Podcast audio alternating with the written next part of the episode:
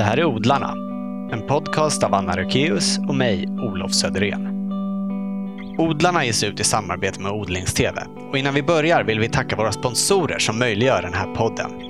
Det är Nelson Garden och så Grön IT-konsult AB som saluför japanska verktyg av högsta kvalitet, som till exempel Silky sågar. Stort tack till er båda!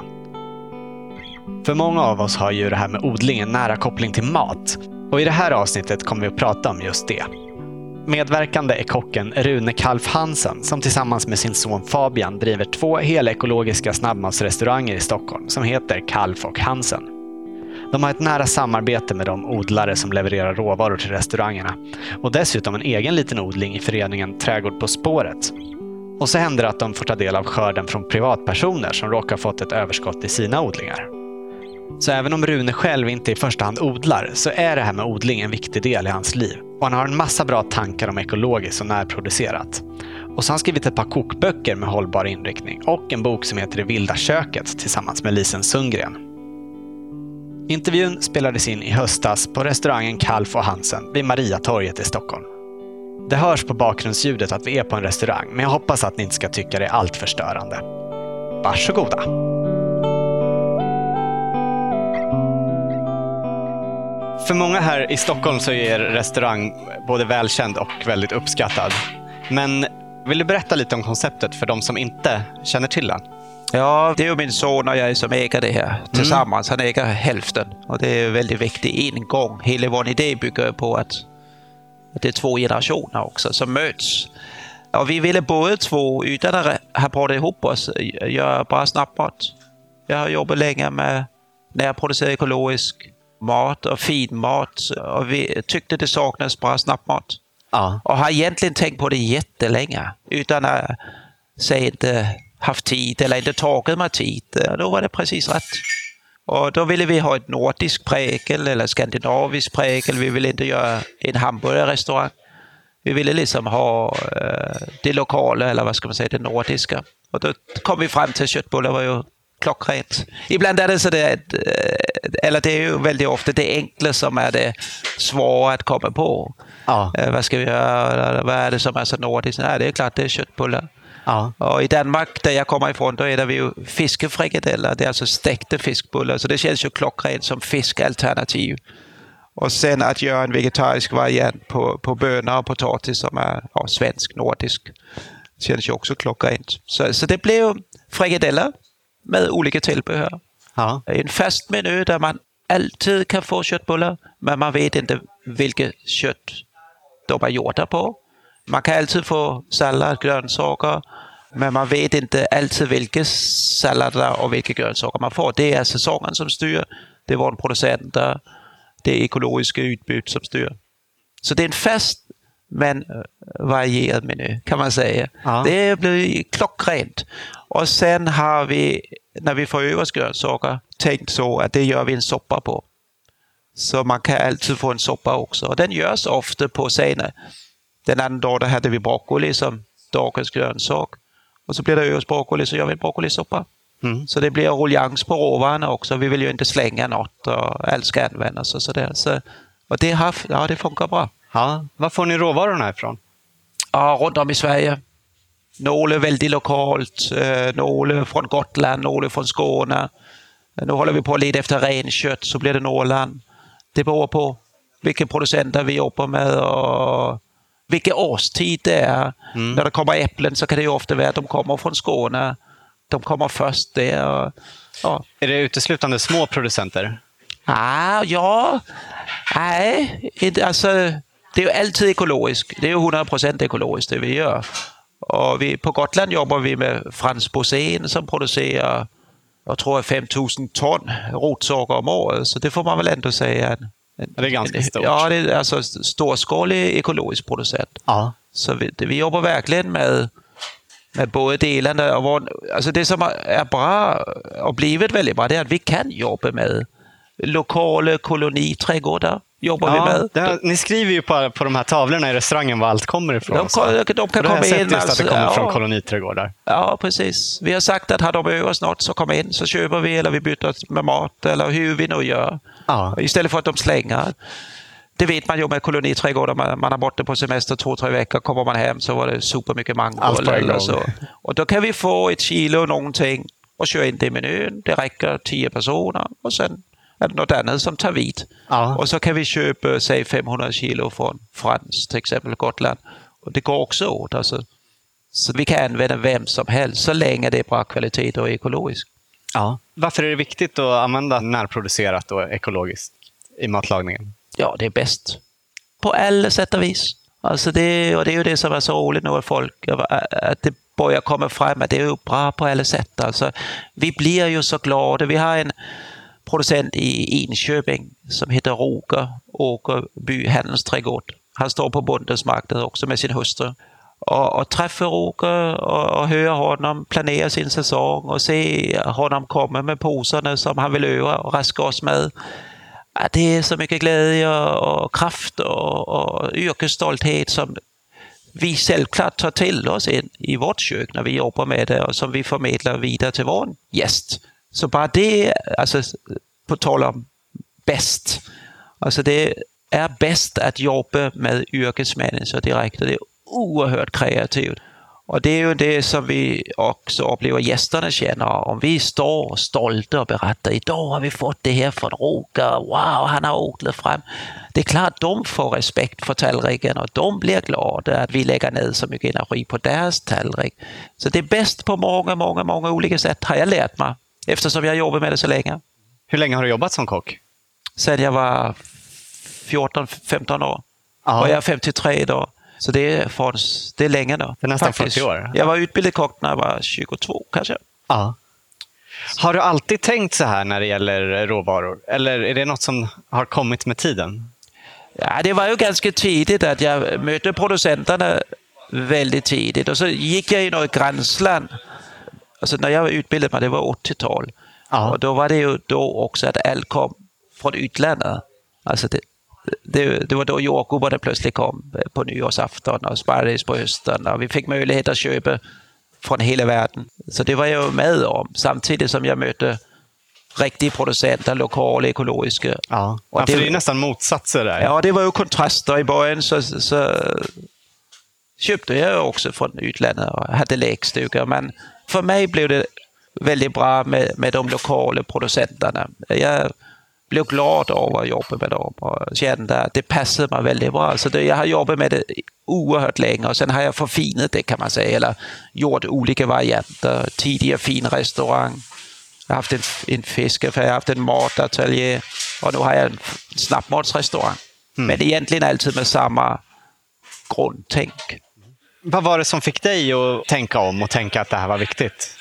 Alltså, jag, jag hade en otrolig köksmästare i Danmark som älskade årstiderna och älskade eh, säsongstänket. Liksom. När färskpotatisen kom så gick han i extas. Han var Sverige, eller Danmarks bästa köksmästare på den tiden. Han var liksom hur stor som helst under många, många år. Och jag var kockelev på hans restaurang och det, det påverkade mig otroligt mycket. Och sen mitt första jobb, det var i Skagen i Danmark. På en fiskrestaurang där vi jobbade med ekologiska grönsaker och köpte fisk på auktion på morgonen. Och sen efter det fick jag jobb i Paris. Och då var det ju också mycket, man åkte ut till hällarna och handlade och jag var köksmästare där också. Så jag fick bestämma. Och samtidigt som det blev möjligt att handla från hela världen. Men oerhört tidigt fick jag träffa producenterna. Alltså när vi var i Skagen så, så var det ju producenter som vi åkte ut och köpte grönsaker ifrån. När man gick på auktioner, och mötte fiskarna och såg hur de jobbade med havet. Och när jag var kockelev så kom det ju vissa bönder in och levererade sina grejer. Så jag såg väldigt snabbt, så jag, jag, jag blev nog fostrad väldigt tidigt i att gilla det. Så när jag kom till Sverige, de första jag lärde känna, det var Rosendal trädgård. Och det var ju likadant samma tänk. Liksom, att, och då var det ju biodynamiskt också. att Lasse Krantz och Paul Borg som startade upp Rosendal, de tänkte ju likadant. Så jag har sökt mig väldigt, väldigt tidigt till det för jag tyckte att det gav mig så mycket. Sen har jag ju inte varit 100 procent från början av. Alltså, jag, det har varit en resa som jag gjorde tills jag plötsligt satte ner foten och sa nej, nu är det det här som gäller. Och i början var det ju inte ekologi, ekologiskt. Då var det säsongen som var, då, då pratade vi inte ekologi. Även om det var ekologiskt i skagen och mycket var ekologiskt. Pratade inte så mycket om, då pratade vi mycket säsong. Nästa steg, det är ju ekologiskt. Mm. Alltså först säsong och sen ekologisk. Och, och sen det vilda. Det blir liksom en naturlig sätt att, att nörda ner sig eller gräva in sig eller att vidareutveckla sig. Mm. Och idag var det stökigt här. Ja. Idag fick ni mycket ljud. Jag hoppas det funkar. Ja, det tror jag. Hur hittar ni de här leverantörerna? Man, man, man går på bondens marknad. Så frågar man. Den andra dagen var jag där, då mötte jag en ny tomatproducent. Och så frågar man, får vi köpa från er? Man googlar, man, man pratar med sin personal. Eh, de kommer till oss ibland. De vet att vi vill ha deras grejer. I, i, I helgen var jag i Mariefred och då gick jag på Bondens marknad och tittade, är det något här som är nytt som jag inte känner till? Ja, letar lite hela tiden. Och de här små leverantörerna som kolonister och så, letar ni aktivt efter dem eller kommer de hit spontant? Ja, både och. Eh, vi var ju med i deras tidning. De skrev Just det, om oss i, koloni, i koloniträdgården. Mm. Ja, precis. Och då, då säger vi ju väldigt tydligt, kom till oss. Aha. Vi har en liten odling nere på Trädgård på spåret. Här på Södermalm har vi eh, lite lådor. Så vi håller väl på att knyta kontakter. Men det är inte så väl organiserat än kan jag säga. Det är fortfarande så att, att vi skulle kunna strukturera det på ett bättre sätt. Just nu är det lite mer tillfälligheterna som styr mm. och snacket som går, men som i och för sig också är ett väldigt bra sätt. Mm. Så att vi kan hantera det och så vi hinner med och så. Mm. Säg förra veckan så får vi mejl från en kvinna som skriver, jag har jättemycket bär så där, och så ibland hinner jag inte ta hand om det så fryser jag in det. Är det något ni vill ha? Ja, det är självklart. Och så, ja, vad roligt att ni vill ha det. Och så kommer hon hit och så säger ah, hur kan vi, vi vill ersätta dig. Och det är viktigt för oss att det inte bara blir att man ska, ja, nej, hon ska inte ha någonting. Hon vill liksom bara se till att det inte förstörs. Och så tycker hon att, att det här är ett bra sätt. Och, och så har hon varit här två, tre, fyra gånger. Liksom. Det är helt fantastiskt. Ja. Vilken var din första ingång till att odla själv? Ja, alltså det här med att odla själv är ju lite problematiskt. Men det, jag betalar ju folk för att odla åt mig. Nej, men jag tänkte på min ingång, frågar du mig. Eh, och då är det ju att det är ju producenterna. Ah. Det är min ingång. De är ju mina stora idoler och då blir det ju trädgårdsmästaren också. Ah. Så jag har under åren samarbetat med jättemånga trädgårdsmästare i Sverige. Ah. Inte så mycket kockar, men trädgårdsmästare. Det har alltid varit där jag har hämtat min inspiration och samarbetat med andra yrkesmänniskor. Och, alltså utan dem är vi kockar ingenting. Vi behöver ju duktig, om man kallar det en trädgårdsmästare eller en producent, det är väl kanske, alltså det är självklart olika, men det, är ändå, det handlar om odling. Ah. Och jag är djupt fascinerad av de personerna. Och de betyder jättemycket för mitt yrkesliv. Så är det bara. Men berätta lite mer om era odlingar På spåret. Uh, ja, uh, tidigare hade jag en jättefin köksträdgård och trädgård på den restaurang jag drev tidigare. Ah, var var det någonstans? I gamla Filmstaden i Råsunda ah. i Solna. Med min eh, ex-hustru hade vi en matateljé som vi drev i 12 år tror jag. Eh, och då hade vi trädgård, eh, hade anställt trädgårdsmästare och allt det här. Så jag älskar ju det här. Jag älskar ju trädgård och odling. Så trädgård på spår känns naturligt och något vi gärna vill ha in i vår verksamhet. Mycket för, för vår personal också, så de lär sig. Så här funkar det. Så här ser det ut liksom. Olika årstider och sådär.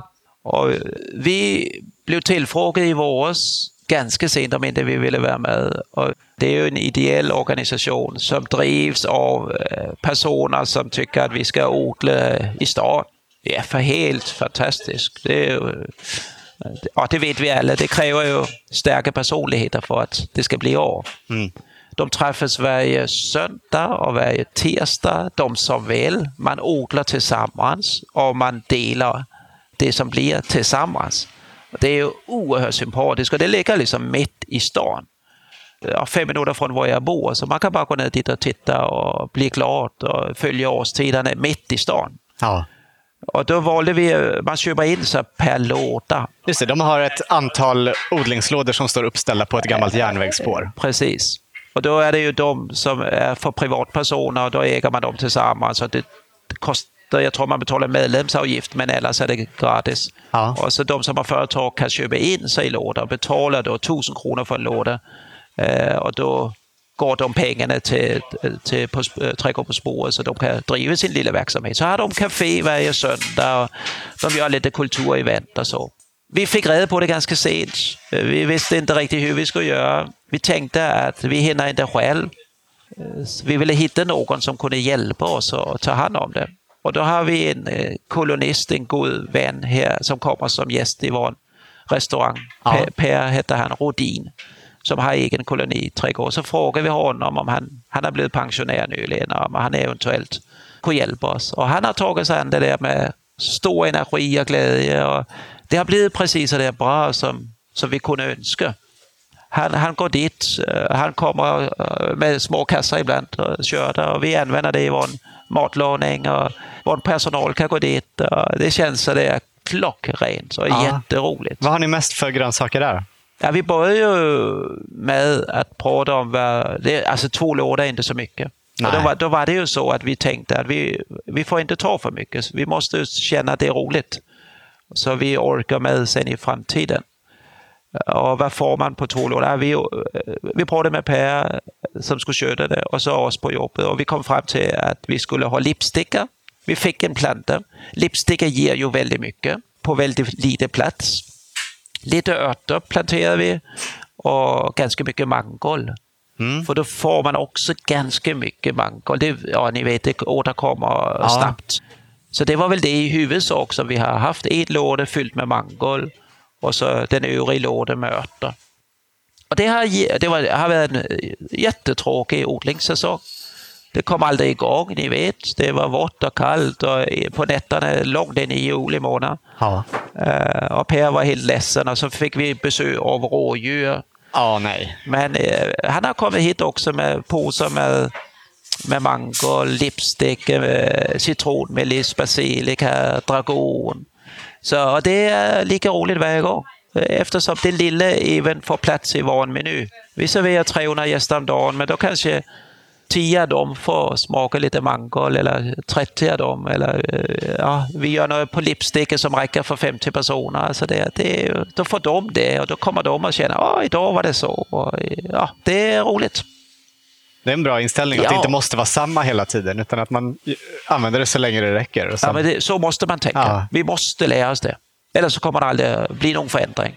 För det är ju det som är, saker och ting tar slut och något annat kommer. Och det vi har gjort, det är ju att vi har velat ha samma sak hela tiden. Nu vill jag ha. Det funkar inte att tänka så. Vi måste återgå till, ta det som finns just nu. Helt klart. Och det funkar ju också. Vår restaurang, det är ingen gäst som säger något. Det är bara att man ska våga och att man ska säga fostra sina gäster. Att man lär sig, man vänjer sig och och att, att man kan lita på varandra. De litar på oss och då ska vi ju leverera också och göra bra grejer. Annars håller det inte. Liksom. Men Nej. så länge man gör det, då blir det bra. Det är framtiden. Eller nutiden. Och nutiden. Ja. Du har ju skrivit en bok också ihop med eh, Lisen Sundgren Ja. som heter Det vilda köket. Ja. Om att- äta växter in, från naturen. Ja. Har du alltid gjort det? Ja, det kan man nog säga eftersom att jag har jobbat med närproducerad ekologisk mat. Ja. Då, då har vi ju vissa växter som vi nässlar till exempel. Det är sådär gammeldags klassiskt att, att använda svamp och bär och, och sådana saker. Men jag har gjort det eh, ganska begränsat eller traditionellt kan man nog säga. Eh, I alla fall förr i tiden. Då tror jag det som man kände till. Och sen när man jobbar med närproducerad ekologiskt så blir det, då, då blir det att man ständigt letar nya råvaror. Det är det som är den kreativa sidan. Hittar man nya råvaror då kommer man på nya recept. Och då blir det en naturlig steg närproducerad ekologiskt och sen det vilda. Ja. Så det är ja, naturlig utveckling helt enkelt. Den här boken det blev lite av en ögonöppnare för mig. För Jag har ju känt till att man kan plocka svamp och bär och även nässlor. Men där tar det upp så himla mycket olika växter som jag aldrig ens har tänkt på innan. Nej, det, och det måste jag, för mig också. Ja. Alltså helt klart likadant. Och också det som var roligt för mig, det var att jag fick det i så stora mängder. Att det inte bara var att man fick en liten gullig grej och så la man det på någon dessert eller något. Då fick jag plötsligt ja, stora mängder någonting, samma sak. Och då kunde jag plötsligt använda det som en grönsak eller som en smaksättning eller något och då blev det helt ny recept. Så helt klart, eh, alltså Lisen är fantastisk. Jätteduktig. Hon har lärt mig jättemycket. Ja, det var en, hon som kom med kunskapen och du Ja, det är hon som har, plock, det är hon som har plockat det. allt. Mm. Och det började med att jag var ute och gick en vandring med Lisen ute på Djurgården med, där vi ledde vilda växter. Och det för mig bara blev så där, shit, det här är häftigt liksom. Ja. Och det är något, alltså, ja, som sagt, det är något nytt när man får de här mängderna. Alltså vild gräslök till exempel, man får de där jättestora knippen och man bara står, det, det doftar så mycket som man inte, eh, alltså det man köper färdigodlat, det, det är inte i närheten av det. Och det blir, det är otroligt kraftigt de råvarorna. Har du några favoriter av vilda växter att använda i köket? Jag, jag gillar ju årstiderna, det måste jag säga. Alltså när något har kört på ett tag så ruttnar man och så är det så himla skojigt när det kommer något nytt. Så den där magin i att något kommer och så använder mycket och sen att det kommer något nytt. Det, men jag, alltså granskott måste jag säga, det blir jag ganska överraskad över. Ja, hur använder du dem då? Ja, men alltså de, de, har, för det de har ju sån tydlig syrlighet och sen har de också en tydlig matighet. Ja. Så man kan använda dem både som smaksättning och som grönsak. Så man steker dem med lite lök och vitlök i smör och så har man det som stort trave granskott ihop med sig en bit fisk så är det supergott. Men man kan också hacka den i en sallad eller mixa det med vodka om man har en kanonbra snaps. Eh, vi gjorde en jättegod majonnäs där vi mixade granskott med olja. Och den gröna eh, äh, granskottsolja den använde vi när vi vispade upp en majonnäs. Och så blandade vi ner sill i den, inlagda sill. Och så blev det granskottssill. Det blev supergott. Äh, eftersom ja, det är så mycket tydlig smak. Liksom. Och det gillar jag. Jag gillar smak. Och jag gillar att inte blanda för mycket. Jag gillar det här att äh, granskott och så smakar den liksom mycket. Ah, och sen, att det är ganska rent i smaken. Ja, och sen kontrasten i säg majonnäs till exempel. Man har lite gräddighet, lite olja, lite krämighet och så sillen, lite syrlighet, lite sötma. Ja. Vilken var den största aha-upplevelsen du fick av att lära dig om de här vilda växterna? Ja, men det, kanske, alltså det som är stort det är ju att, att det är ett helt nytt uh, råvaruregister som ligger framför fötterna på oss. Alltså när vi frågar efter vad ska vi göra, jag vet inte riktigt och hitta nya smaker. Så är det precis det. Det är rätt häftigt alltså. Ja. Eh, så får man hitta lösningar på att få tag i det. Om man plockar själv eller om någon gör det åt en eller hur det löses. Men ja, som jag sa tidigare, när man, leder, när man vill utvecklas så leder man nya råvaror. De bara är där. Det tycker jag är häftigt. Sen gillar jag också det här. Det, det är väldigt näringsrikt. Det är lite roligt med tanken på all prat om hälsa. Vi springer mycket, motionerar mycket och vi köper allt möjligt tillskott. Och då har vi faktiskt det här som eh, ser ut av ingenting. Ibland inte smakar jättemycket och så är det fyllt med näring. Det är häftigt också. Det är lite den här gamla eh, tradition eller kunskapen som har ja, sig försvunnit eller ligger lite i det eh, som växt till liv igen. Och det, jag gillar ju det här när det, ja, det var inte så märkvärdigt. Det, det, gör det enkelt och naturligt och så blir det också schysst på alla sätt. Liksom. Ja. Det är lite på, tillbaks till det här bäst, alltså, ja, bästa smaken, ja, bästa näringen, bäst för miljön, bäst för producenten. Alltså, det är bäst på så många olika sätt. Ja. Finns det något man kan hämta i naturen på vintern?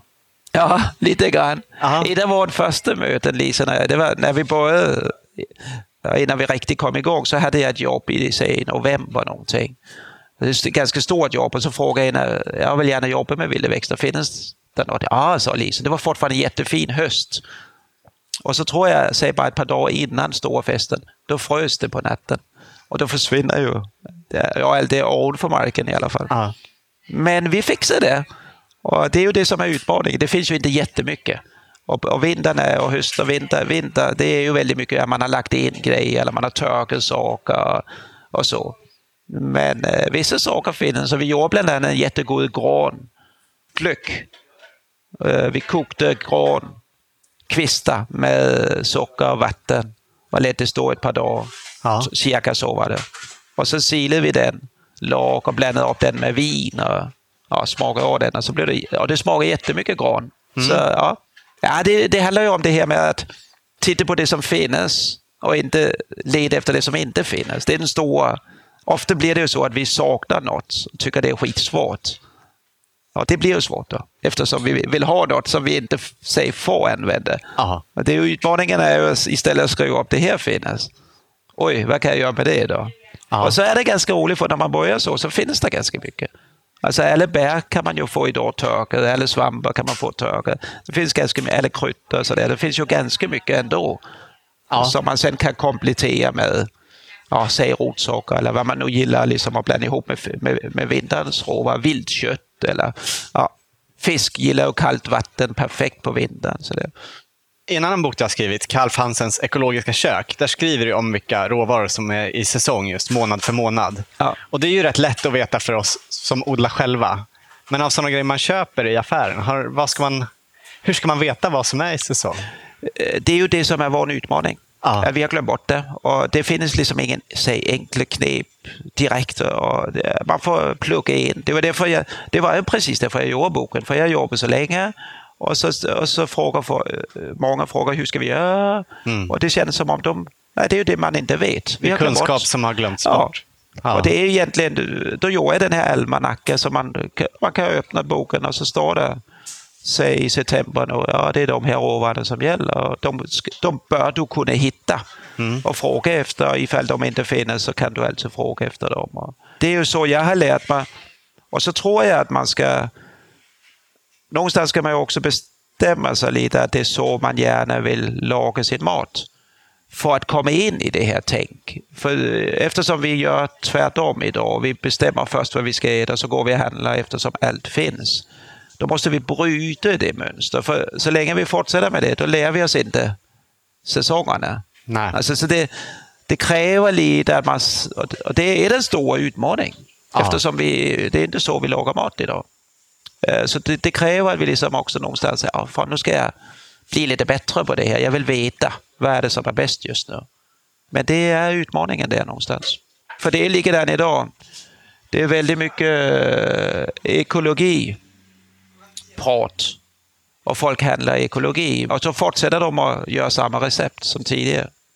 För mig är det ju en kombination av ekologi och närproducerat som är framtiden. Ja. Det, det, kräver en, att man återgår till ett matlagande som man gjorde förut. På ett, men man kan göra det på ett modernt sätt. Liksom. Ja. Den här restaurangen ligger i framkant när det gäller de här sakerna. Men hur bra är kockar generellt på att laga mat i säsong? Jättedålig. Men det håller på att ändra på sig. Det, har ju inte varit, det finns knappt en utbildning idag som gör så.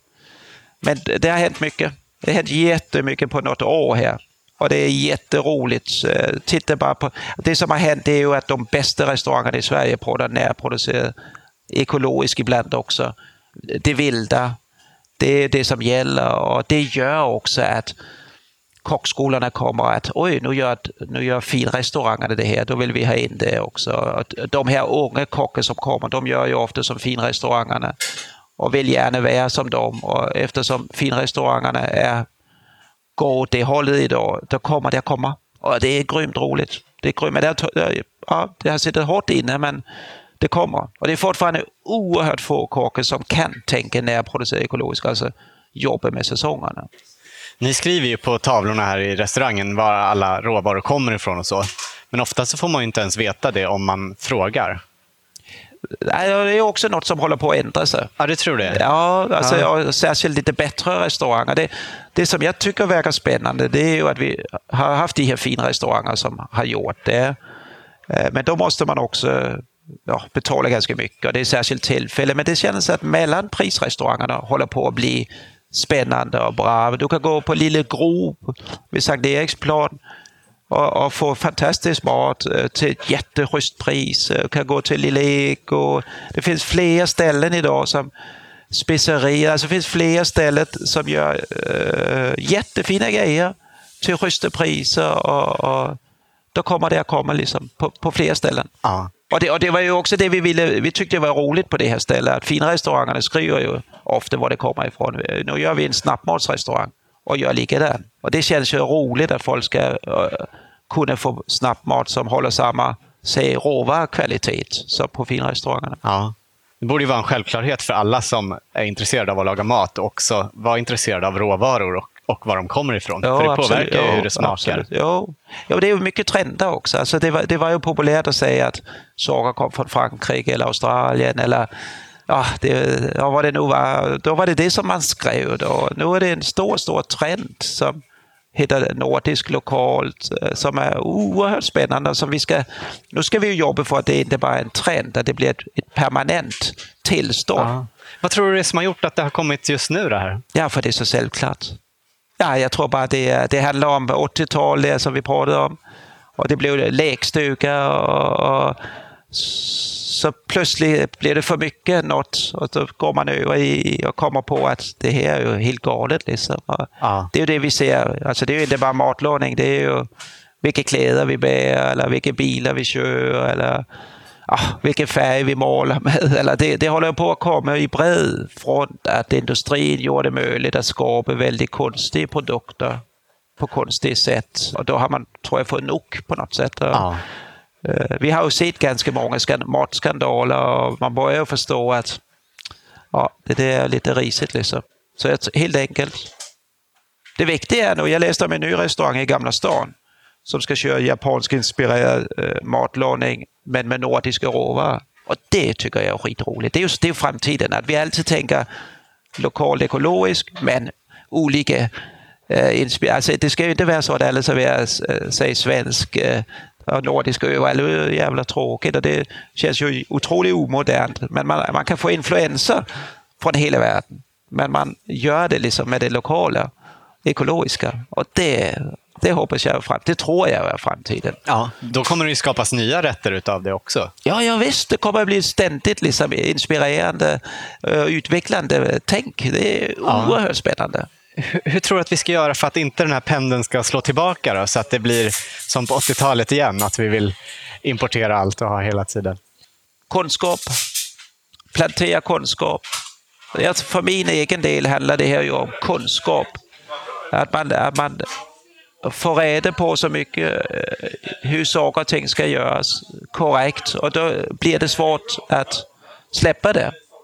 Och tidigare då hade jag eh, så att jag gjorde grejer och när saker blev säg, trendy så lämnade jag det. Och det går inte med ekologi. Det kändes att nej, men det är självklart, det måste. Det är därför jag på något vis plötsligt har hamnat i det här. Så jag, tiden har kommit ifatt mig på något sätt. Så jag, kunskap, kunskap, kunskap, då kommer det att bli permanent. Ja. Borde vara ett ämne i skolan. Vad Ja, man ska ja, äta och när och ja, hur ja. man ska odla sina egna saker. Ja, ja. Men det, jag har jobbat mycket med skolmat. Ja. Och det är ju samma sak. Det borde ju vara självklart som du säger. Skolundervisningen. Men också att, att köket arbetar efter de tankarna.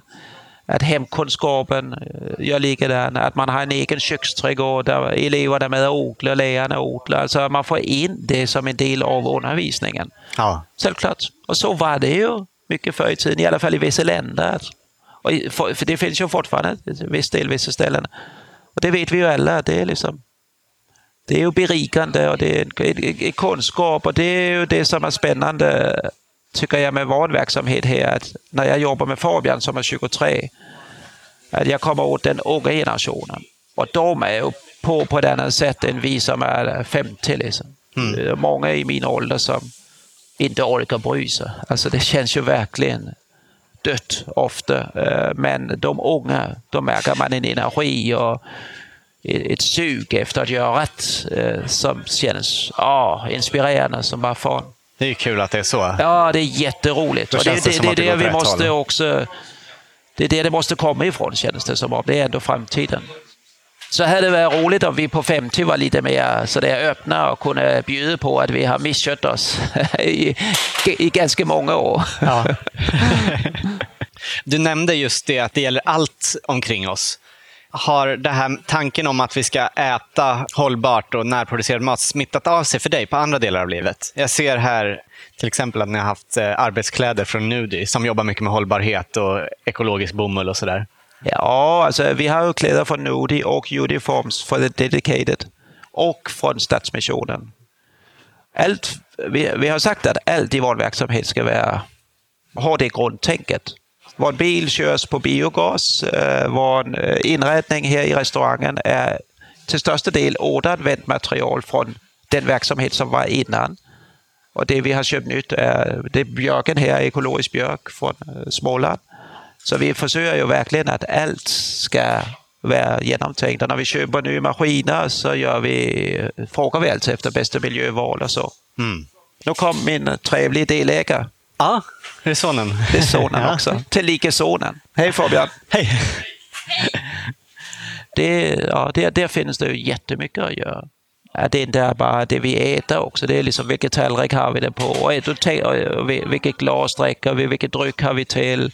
Det finns ett schysst tänk bakom. Hur är det producerat? Och, Ja. och hela tiden, eh, vi håller på att köpa en ny ugn och till vår nya restaurang och då är det, ja vilken ugn ska man ha? Och hur är den producerad? Och hur bär den sig miljömässigt? Och så där. Så det, där finns det ju hela tiden en utmaning. Vilken telefon använder man? Det finns alltid det där med mer man sätter ner foten och så varje gång man skaffar något, ja, se till att det är schysst. Och eh, att det, ska inte vara något tråkigt, det är mer att man säger, tar sitt ansvar eller, eller vad man nu, hur man nu ska uttrycka det där. Som jag kan tycka känns bra. Jag mår bra av det. ja, jag gör det också. Sen är det lite svårt. Alltså jag har lärt mig matlagning. Jag vet hur jag ska leta producenter, jag vet hur jag ska laga mat. Men om jag nu ska ha en ny bil eller vad det nu är, då har jag ingen kunskap alls. Och då måste jag börja från scratch. Och det är ju, det är ju rätt jobbigt. Liksom. Det är mycket lättare att bara gå och köpa en bil. Nej, men, som jag gillar. Ja, det kräver eller- lite tankeverksamhet. Ja, absolut. Det kräver... Att läsa på absolut. lite grann. Absolut. Många ställen skriver ju sådär att vi har ekologiska råvaror så långt det går. Varför tror du att de inte ser till att allt är ekologiskt? För att allt finns ju nästan att få tag i och det går ju att välja bort sånt som inte finns. Nej, men det är bara för att, att man inte vill eh, ta ansvar, låsa upp sig. Alltså det, det kan vara svårt om man inte riktigt vet och känner och då blir man obekväm och då, då, då skriver man så. Ja. Och då, då har man skapat sina egna spelregler. Eh, och det är väl naturligt, eh, jag vet inte, mänskligt. Eh, men det är, det är jättetråkigt. Ja. Alltså också för ens egen utveckling.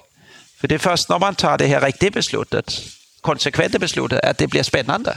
Och det är då det blir intressant. Det är då man hittar roliga lösningar, Ja. eh, kommer på andra sätt att tänka, eh, att man utvecklas. Om man säger vi gör så gott det går, då stannar man ofta i sin utveckling för att att man, nej jag orkar inte riktigt. Nej, det, man ringer någon leverantör, nej det går inte. Nej, nej. Jag kan stå där också med att man, ah, man längtar efter något eller man hittar inte, nej jag tar det här. Och så, så mår jag ingen bra av det. Och, och de gånger jag inte gör, alltså, jag, jag säger ju alltid nej nu mer också, men då, då hittar jag något annat istället. Mm. Och då blir det, ja, ah, ah, roligt. Så det, man blir glad, man, man tar sig vidare på något sätt. När jag bestämde mig, nu är det 100 procent som gäller, det är då det blir riktigt roligt. Och det är också därför vi säger det med restaurangen här. För att utmana oss själv. Det är liksom upp till oss och vi hade kontroll för miljö och hälsa. De ska kolla alla våra faktorer och de kom också fram till att ja, det stämmer. Liksom. Och när vi fick kontroll så blev vi också sådär, oh shit, hur ligger det till här? Så går vi igenom ett recept och så kollar ja, men det stämmer. Och det, är- ja, det är en utmaning för oss. Och det gör ju också när vi ibland står, alltså vi köper hem stora mängder, något tar slut och vi, det blir vinter, man hittar inte, ah, man kanske ska krydda det med lite någonting. Nej, det får vi inte, vi har sagt det, det går inte. Och det blir bra. Eh, Du har jobbat som köksmästare i Köpenhamn, Skagen och Paris också innan du kom hit. Ja, inte Köpenhamn tror jag. Nej. Nej, men de andra ställena, Jag är utbildad i Köpenhamn. Ja. ja. Hur ligger vi till? Hur långt har man kommit där? Men det var ju för fan länge sedan. Ja. så det var det är 80-tal. Ja, Alltså jag fick det har min- hänt mycket sedan dess förstås. Jag har bott i Sverige snart 30 år. Det är mitt vuxna liv. Så jag har inte så mycket, jag har inga kontakter i Danmark på det sättet överhuvudtaget. Nej. Men eh, under åren har det varit så att ibland ligger Danmark för Sverige och ibland tvärtom känns det som. Det går lite i omgångar. Ja. Men eh, just nu har Danmark legat för ett bra tag.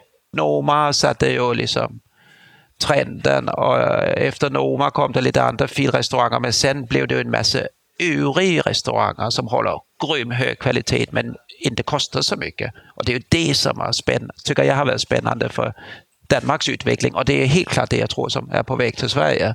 Att vi, att vi kan gå ut och äta, säg, för två, tre år sedan, jag ville knappt gå ut längre. Man betalar liksom 250 för en varmare, 300 och så lite annat. Det är skittråkig mat. Stora köttbitar, lite grönsaker. Jag gör tusen gånger bättre hemma. Jag blir så jäkla besviken. Men nu håller det på att hända något. Och det hände i Danmark för ett antal år sedan. Ja. Så just nu är det, ja, leder Danmark klart. Ja. Men det känns, som att, det känns som att det är lite kluvet i Danmark också. För man hör ju om de här danska fläskfiléerna och sånt där som är Ja, det är oerhört ju billigt producerade. skit. Tänk bara på rasismen i Danmark. Alltså, Ja. Det är oerhört kluvet. Alla säger att ja, Danmark och bla bla bla, det är så gulligt och så är vi så grymma rasister. Det är ju fruktansvärt. Och det är ju likadant med vår matproduktion. Alltså, men det finns ett genuint sånt eh, grundtänk när det gäller ekologisk och närproducerad Danmark som började mycket tidigare än Sverige.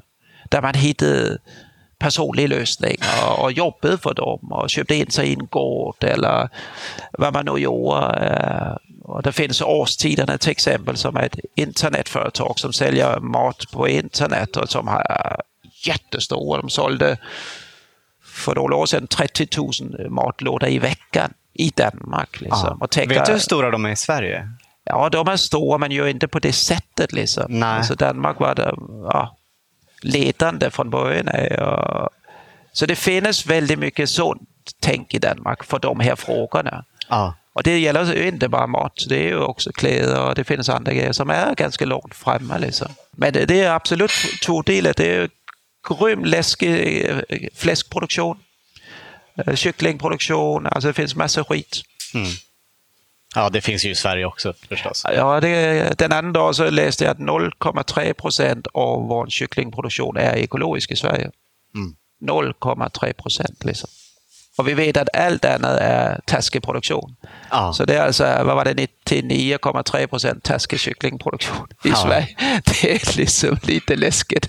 Ja, det, är svår, det är svårt att inse för man lever lite i en bubbla när man själv har gått in i att köpa att allt ska vara ekologiskt. verkligen, verkligen. Så är det ju. Om man hittar och man tycker det är inte så märkvärdigt. Alltså det, men Ja. nej, det är fortfarande säg, är det 5-6 procent som av allt som säljs är ekologiskt. Då är det ju 94 procent som inte är det. Mm. Och när det gäller kläder och sådana där grejer så måste det ju vara ännu större. Ja, det ligger efter. Ja. Det ligger efter. Konstigt nog. Men det är kanske också att, att kläder produceras inte i närheten av oss vanligtvis. Och då blir det som om att vi tappar insyn och koll och kontakt. Eh, och då bryr vi oss inte om vi köper en t-shirt som kostar ingenting. Liksom. Vi vet ändå, men det är på något vis som om vi, det inte berör oss på samma sätt. Nej.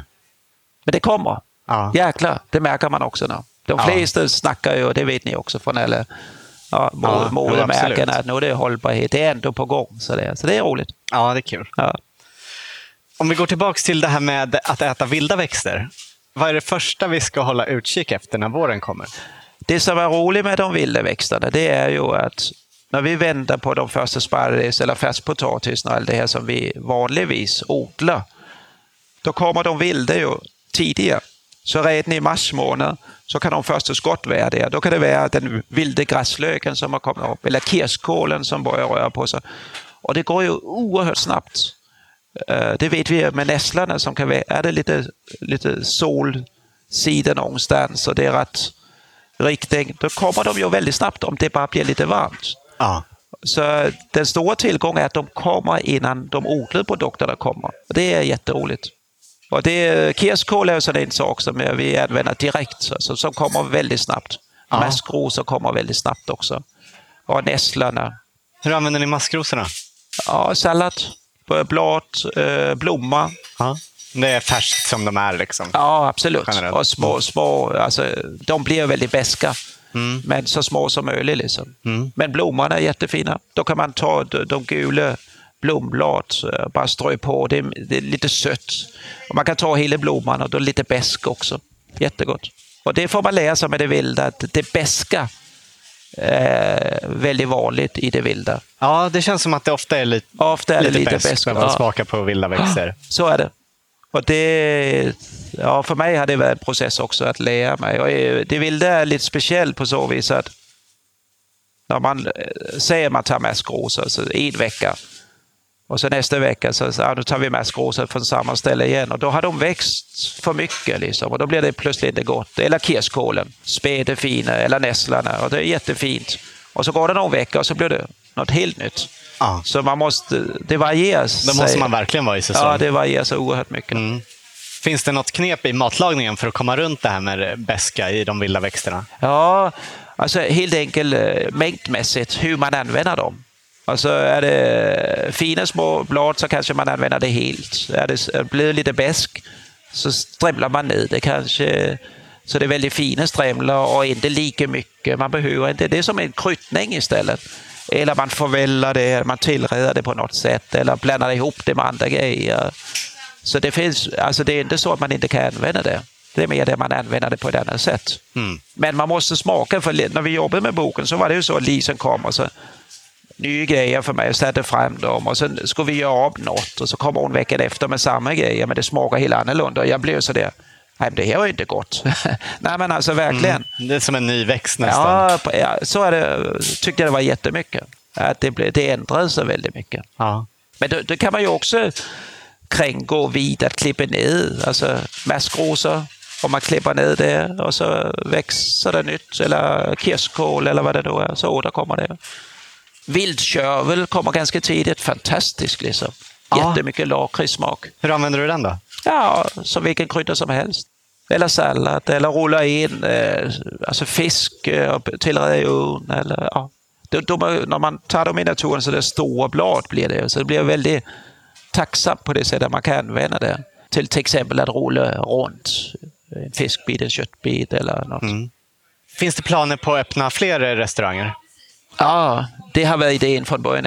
Mm. Vi ska öppna fler restauranger. Det, hela konceptet bygger på att det ska bli stort volym. Vi säljer vår mat för 100 kronor. Den dyraste tallriken kostar 100 spänn och då är det 100 procent ekologiskt hemlagat i säsong. Och det är väldigt små marginaler. Vi, vår idé är ju att man ska kunna gå hit istället för vilket annat snabbmatställe som helst. Och då vill vi ha ett pris som är jämförbart. Ja. Men det kräver volym. Så vi vill, jag har drivit sådär ett ställe åt gången förut och nu tycker jag det skulle vara jättespännande med volym. Eh, För då blir det spännande för så många. Det, blir ju Det liksom ska bli en kedja? Ja, men det blir inte bara för oss. Det blir producenterna kan producera. Vi kan skriva kontrakt med dem så de vågar producera. Det blir stora volymer. Det blir mycket personal som får jobba med schyssta grejer. Jättemånga ungdomar som ändå får, kan stå för det de gör. Känns bra och många gäster som ska kunna få schyssta måltider. Det känns nå- ja, spännande i volymen. Ja. Det måste jag säga. Helt klart. Är det något mer som du tycker vi borde prata om innan vi slutar?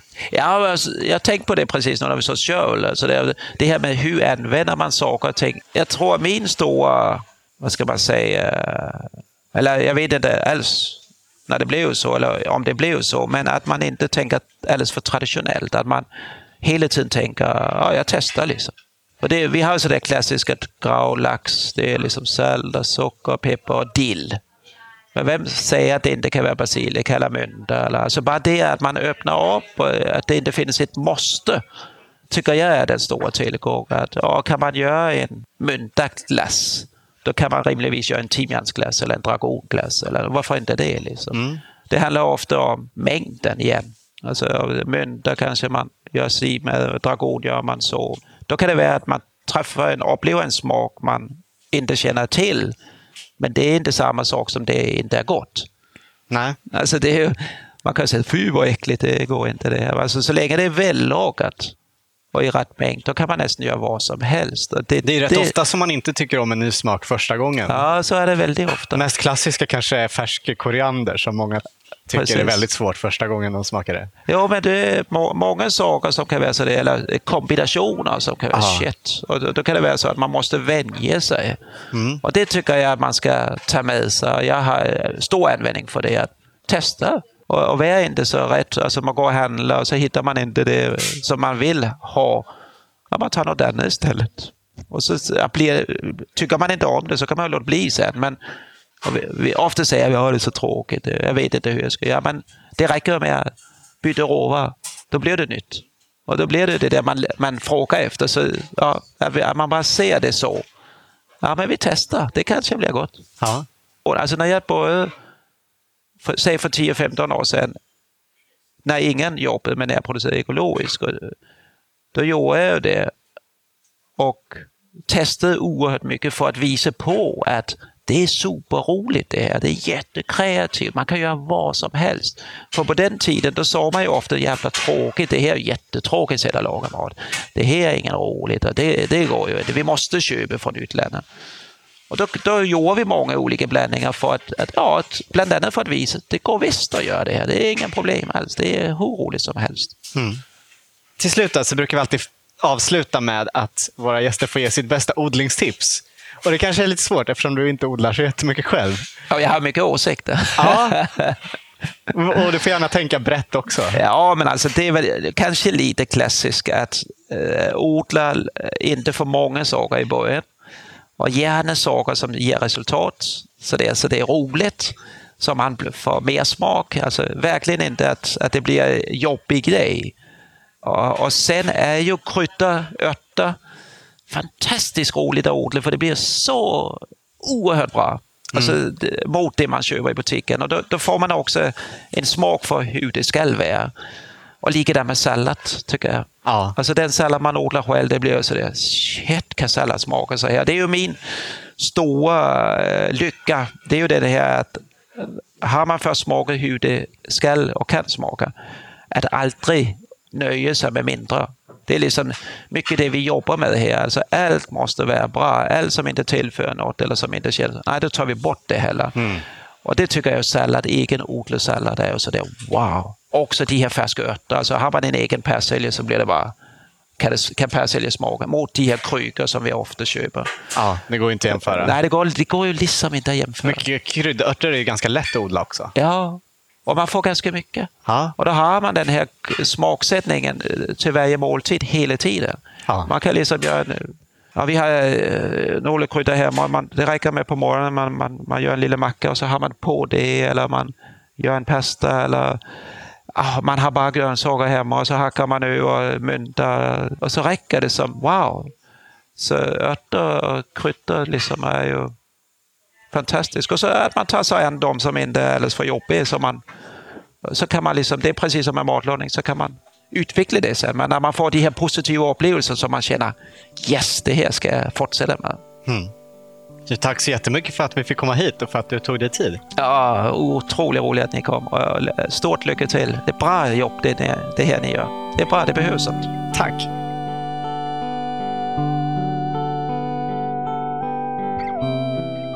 Du har just hört Rune Kalf Hansen i Odlarna.